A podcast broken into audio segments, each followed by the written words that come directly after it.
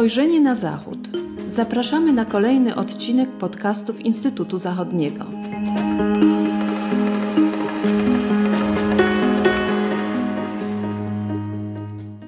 Dzień dobry, witam Państwa w podcastach Instytutu Zachodniego. Z tej strony Patrycja Teper. W dzisiejszym odcinku porozmawiamy o wyborach w Bawarii i Hesji, które odbyły się w Niemczech zeszłą niedzielę 8 października. Oba landy możemy traktować jako takie siły napędowe Niemiec pod względem gospodarczym. Mieszka tam też około 1/5 całej populacji.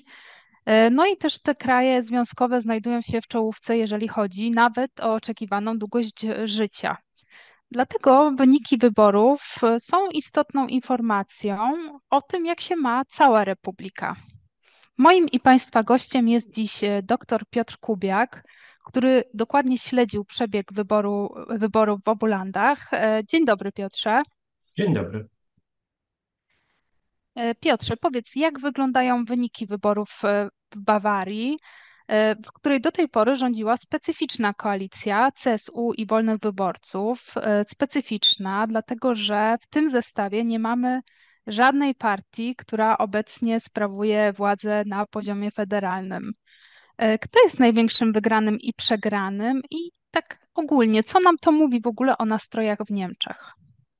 Generalnie chciałbym zacząć od tego, że zarówno wybory w Bawarii, jak i wybory w Hesji, właściwie ich wyniki, okazały się bardzo niekorzystne z perspektywy rządu federalnego i z perspektywy partii rządzącej w całych Niemczech koalicji świateł ulicznych, czyli SPD, Zieloni i FDP.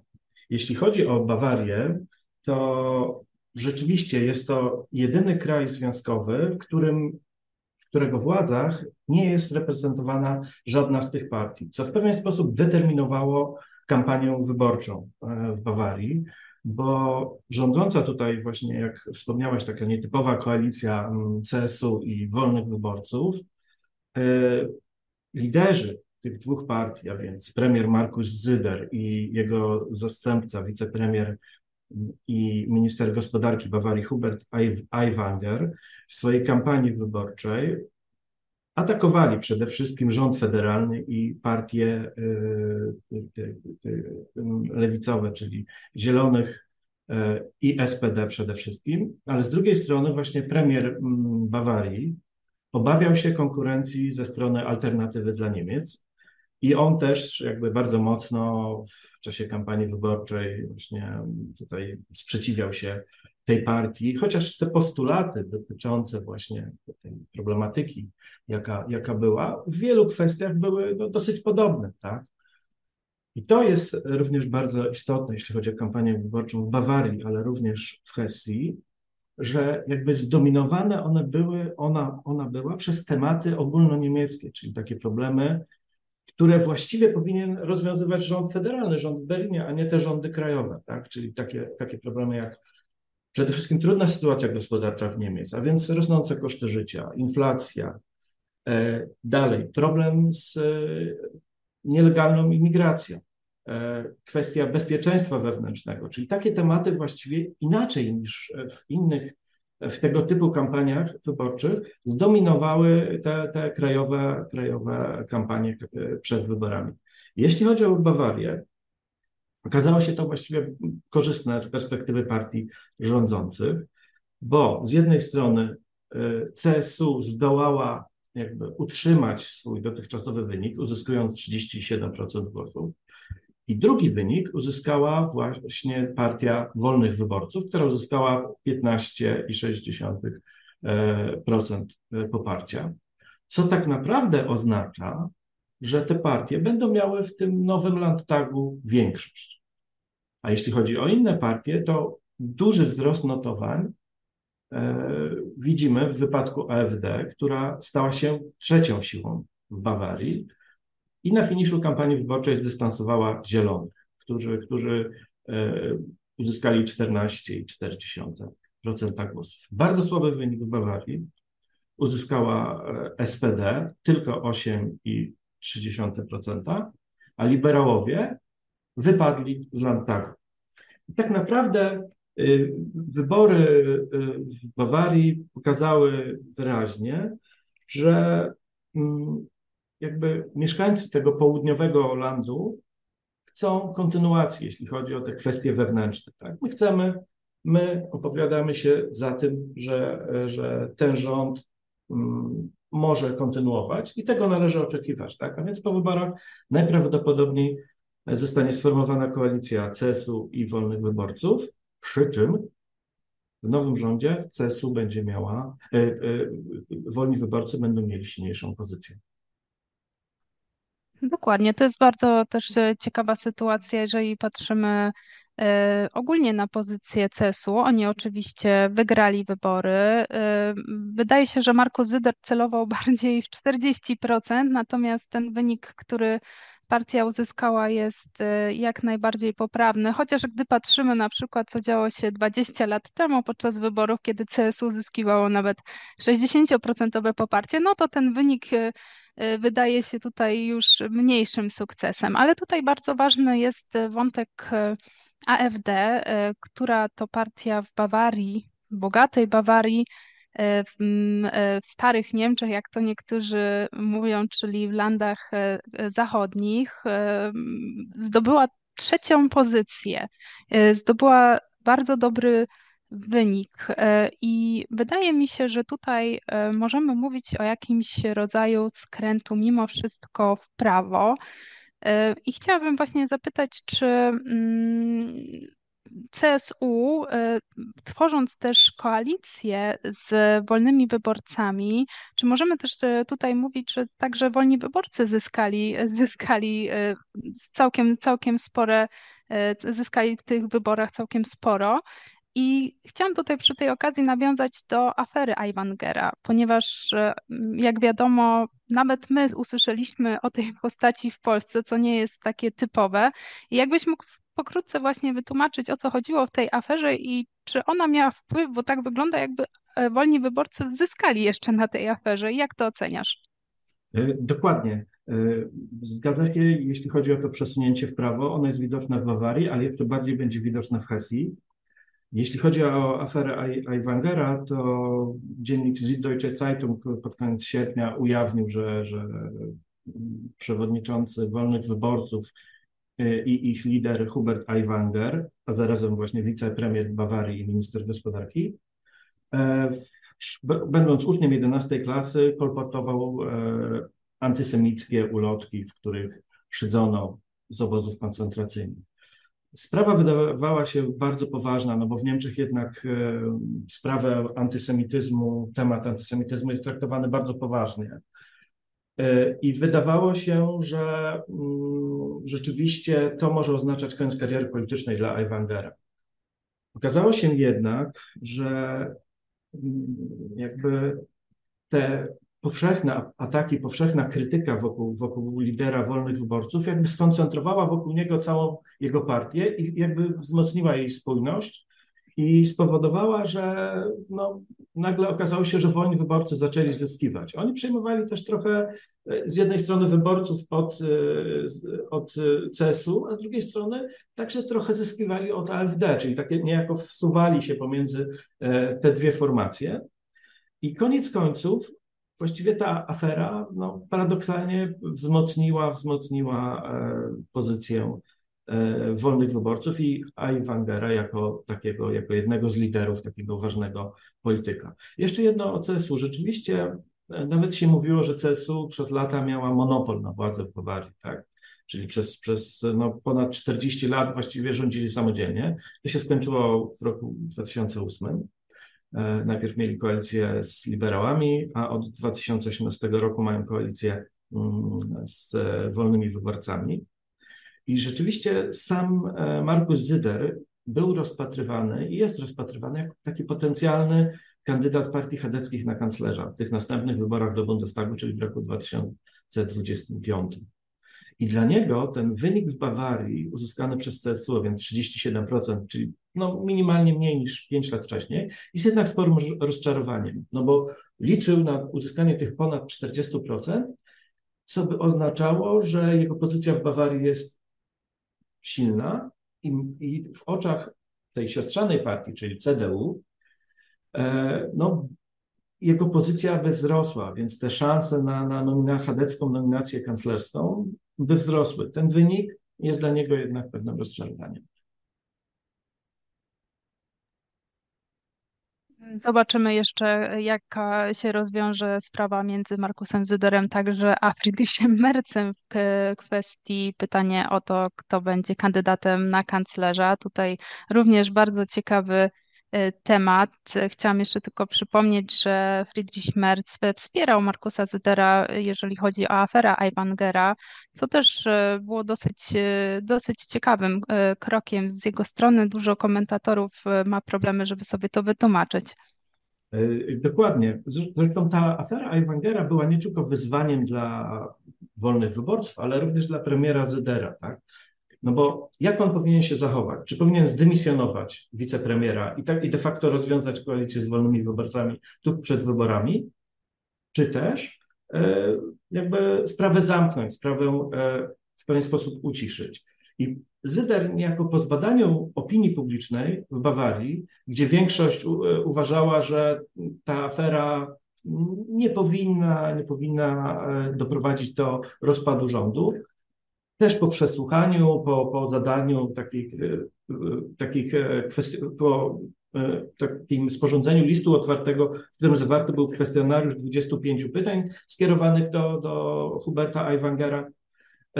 Po uzyskaniu odpowiedzi Söder jednak zdecydował, że będzie kontynuował koalicję. A więc jakby te żądania opozycji w Bawarii, przede wszystkim Zielonych, i SPD, którzy domagali się rozwiązania koalicji CSU, wolnych wyborców, nie zostały spełnione. Tak, Markusowi Söderowi udało się wyjść z tej sytuacji obronną ręką, chociaż właśnie koalicjant zyskał nieco więcej mocy i też Markus Söder musi się teraz liczyć, że będzie musiał się tą władzą podzielić. Przejdźmy teraz jednak do wyborów w Hesji. Tam mieliśmy bardzo specyficzną sytuację, a mianowicie start minister spraw wewnętrznych Niemiec Nancy Faeser z SPD. Ona tam miała taką ambicję, żeby zostać premierem Hesji. Tutaj mały spoiler, no niestety to się nie udało i SPD osiągnęła no historycznie najniższy wynik.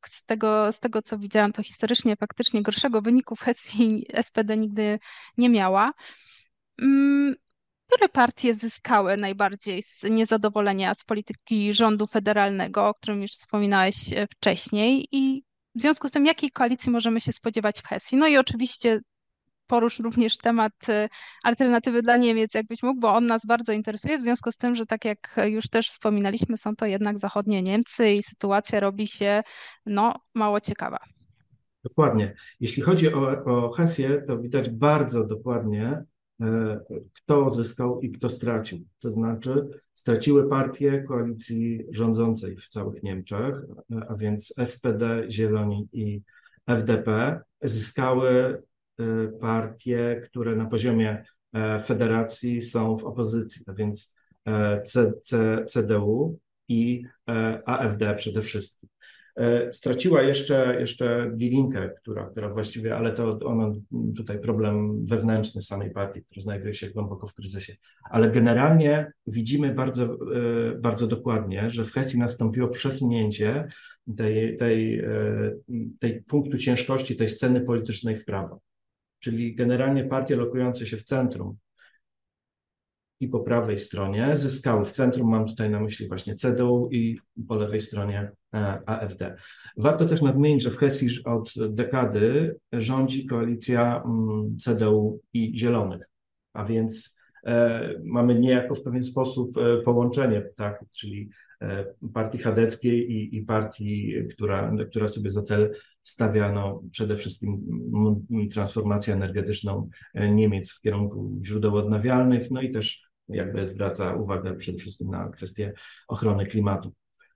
Ale jeśli chodzi właśnie o kampanię wyborczą, mieliśmy tak do czynienia z tą specyficzną sytuacją, że o urząd premiera ubiegała się minister spraw wewnętrznych na poziomie federacji, czyli Nancy Faeser, Ona jest również przewodniczącą SPD w Hesji, więc jakby ten wybór był no, socjaldemokratów świadomy. Przy czym jej w czasie kampanii było rzeczywiście bardzo trudno godzić zarówno funkcję ministra, jak i też funkcję liderki SPD. Oczywiście była bardzo silnie wspierana przez kanclerza Scholza, to się okazało no, mało skuteczne. SPD zresztą miała taki spory problem, jeśli chodzi o właśnie swoją tożsamość, no bo w Hesji jakby kampania wyborcza została zdominowana, podobnie jak w Bawarii, przez te tematy ogólnoniemieckie, gdzie generalnie krytykowano rząd federalny, a jakby minister Faeser no, była jakby uosobieniem tego rządu federalnego, więc te ataki na nią, zwłaszcza w kontekście polityki migracyjnej rządu, problemu kontroli na granicach wewnętrznych Unii Europejskiej, no, uderzały przede wszystkim bezpośrednio w nią jako osobę odpowiedzialną za bezpieczeństwo wewnętrzne w Niemczech. I zresztą jest taka ciekawostka właśnie dotycząca kampanii wyborczej w Hesji, że premier Hesji z CDU Boris Rhein jeszcze pod koniec lipca zaatakował formalnie federalną minister spraw wewnętrznych, mówiąc, że ona czyni za mało w kierunku jakby ochrony granic, zabezpieczenia granic i wezwał ją do wprowadzenia kontroli na granicach wewnętrznych Unii Europejskiej, w tym kontroli na granicy polsko-niemieckiej czy też niemiecko-czeskiej. I to jest właśnie taka pewna ciekawostka, tak, że mamy Hesję, która znajduje się w środkowej części Niemiec i nie jest landem, który graniczy z jakimkolwiek innym krajem, z państwem, tylko z krajami związkowymi. Ona nie ma granic zewnętrznych Niemiec, a tutaj okazuje się, że taki wątek dotyczący kontroli na granicach no, był ważnym punktem kampanii wyborczej. Ale tak jak powiedziałem, właśnie ta kampania została zdominowana w Hesji przez te tematy, które jakby były istotne, są istotne przede wszystkim z perspektywy całych Niemiec, a nie jak to zwykle bywa te sprawy lokalne, a więc przede wszystkim właśnie mówiliśmy o sytuacji gospodarczej, mówiliśmy o kwestii masowej migracji, nielegalnej migracji, też kwestii bezpieczeństwa obywateli. To niestety, patrząc z perspektywy SPD, uderzało w kampanię wyborczą socjaldemokratów, którzy mocno eksponowali na przykład kwestie związane z edukacją, ze sprawami socjalnymi, a to się nie przebiło. Jeśli chodzi o sam wynik wyborów, to zwycięstwo odniosła tutaj CDU, która uzyskała 44,6% głosów i HDC zyskali najwięcej w porównaniu do poprzednich wyborów. Drugi wynik, i to jest bardzo ważne, uzyskała Alternatywa dla Niemiec, która uzyskała aż 18,4% głosów. I AfD była drugą partią, która zyskała niejako najwięcej po HDK-ach w porównaniu do poprzednich wyborów. I też warto tutaj nadmienić, że jest to najlepszy wynik właśnie Alternatywy dla Niemiec na obszarze Niemiec Zachodnich. Tak, bo oni, czyli na obszarze byłego NRD, pozycja Alternatywy dla Niemiec jest zdecydowanie silniejsza, a na zachodzie Niemiec ta partia jednak ma dużo słabsze notowania. Okazało się jednak, że wybory w Hesji pokazały, że no, ta pozycja tej partii jest bardzo silna. I zresztą na finiszu kampanii wyborczej bardzo mocno zyskali zarówno HDC, jak i Alternatywa dla Niemiec, którym udało się przyciągnąć tych niezdecydowanych wyborców. Dopiero trzeci wynik uzyskała SPD, 15% poparcia, a czwarty tuż za nią 14,8% Zieloni.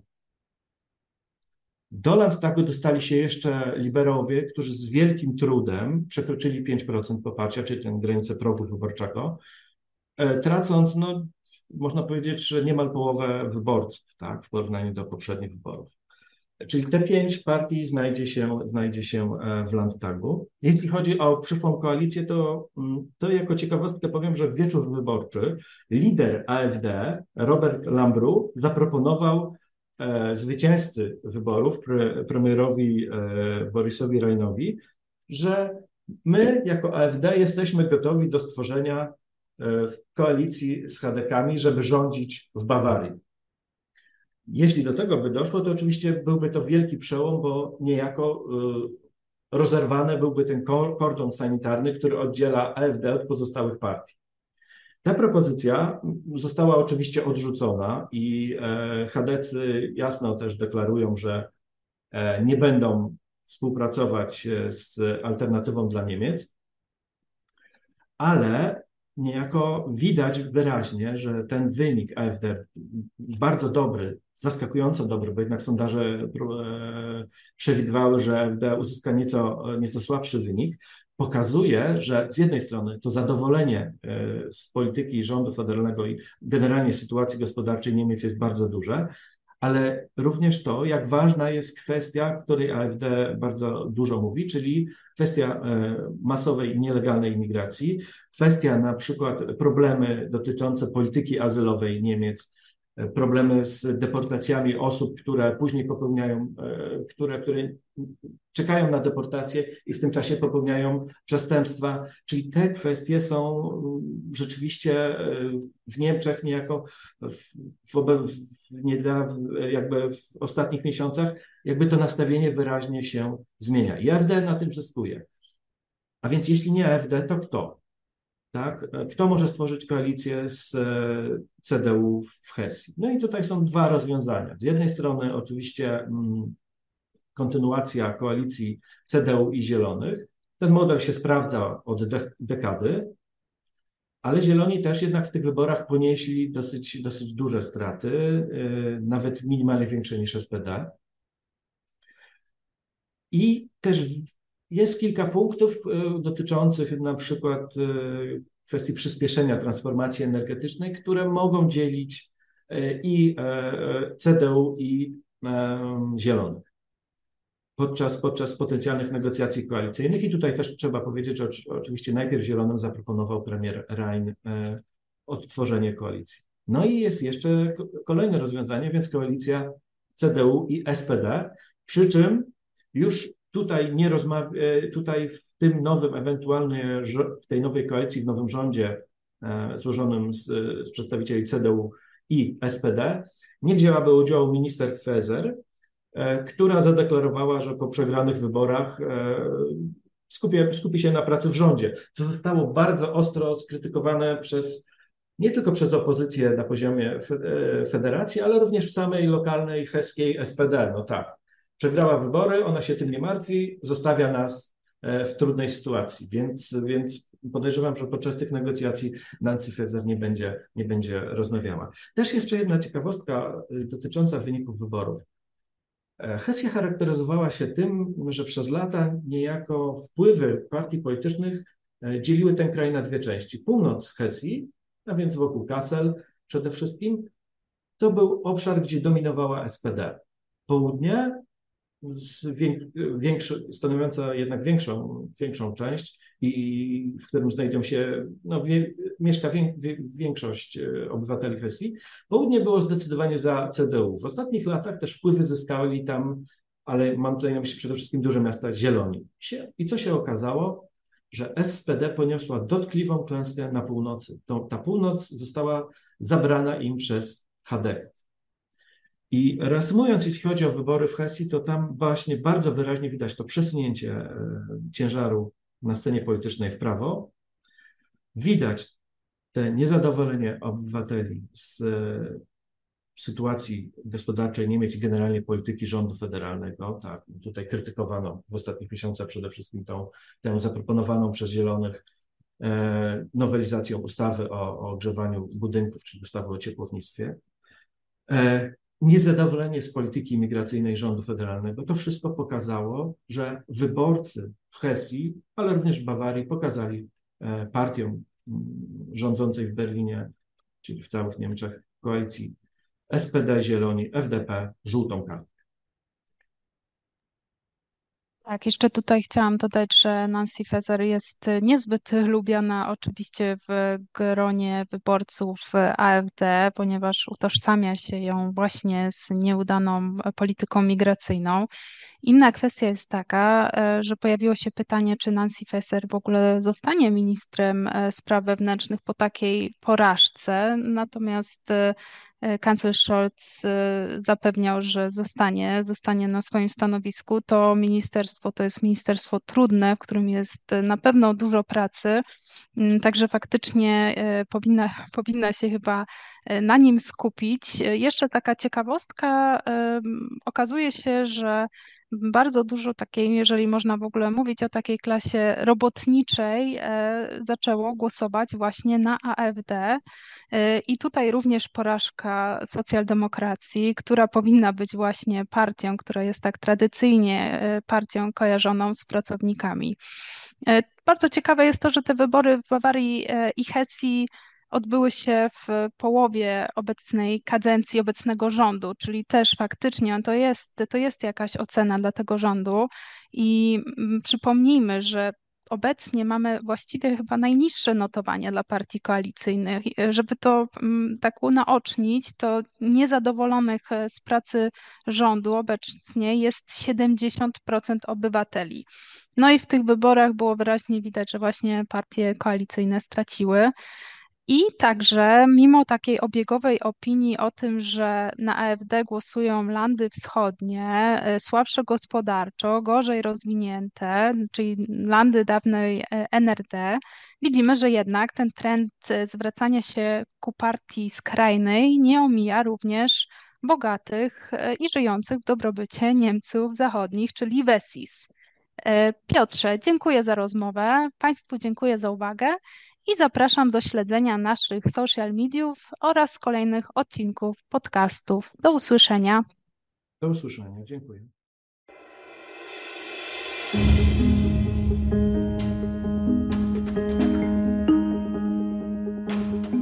Spojrzenie na Zachód.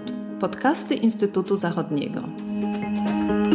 Podcasty Instytutu Zachodniego dostępne są na platformach Spotify, SoundCloud i Apple Podcasts oraz na portalu YouTube. Zapraszamy do subskrypcji. Dzięki niej będą Państwo na bieżąco z wszystkimi naszymi nagraniami.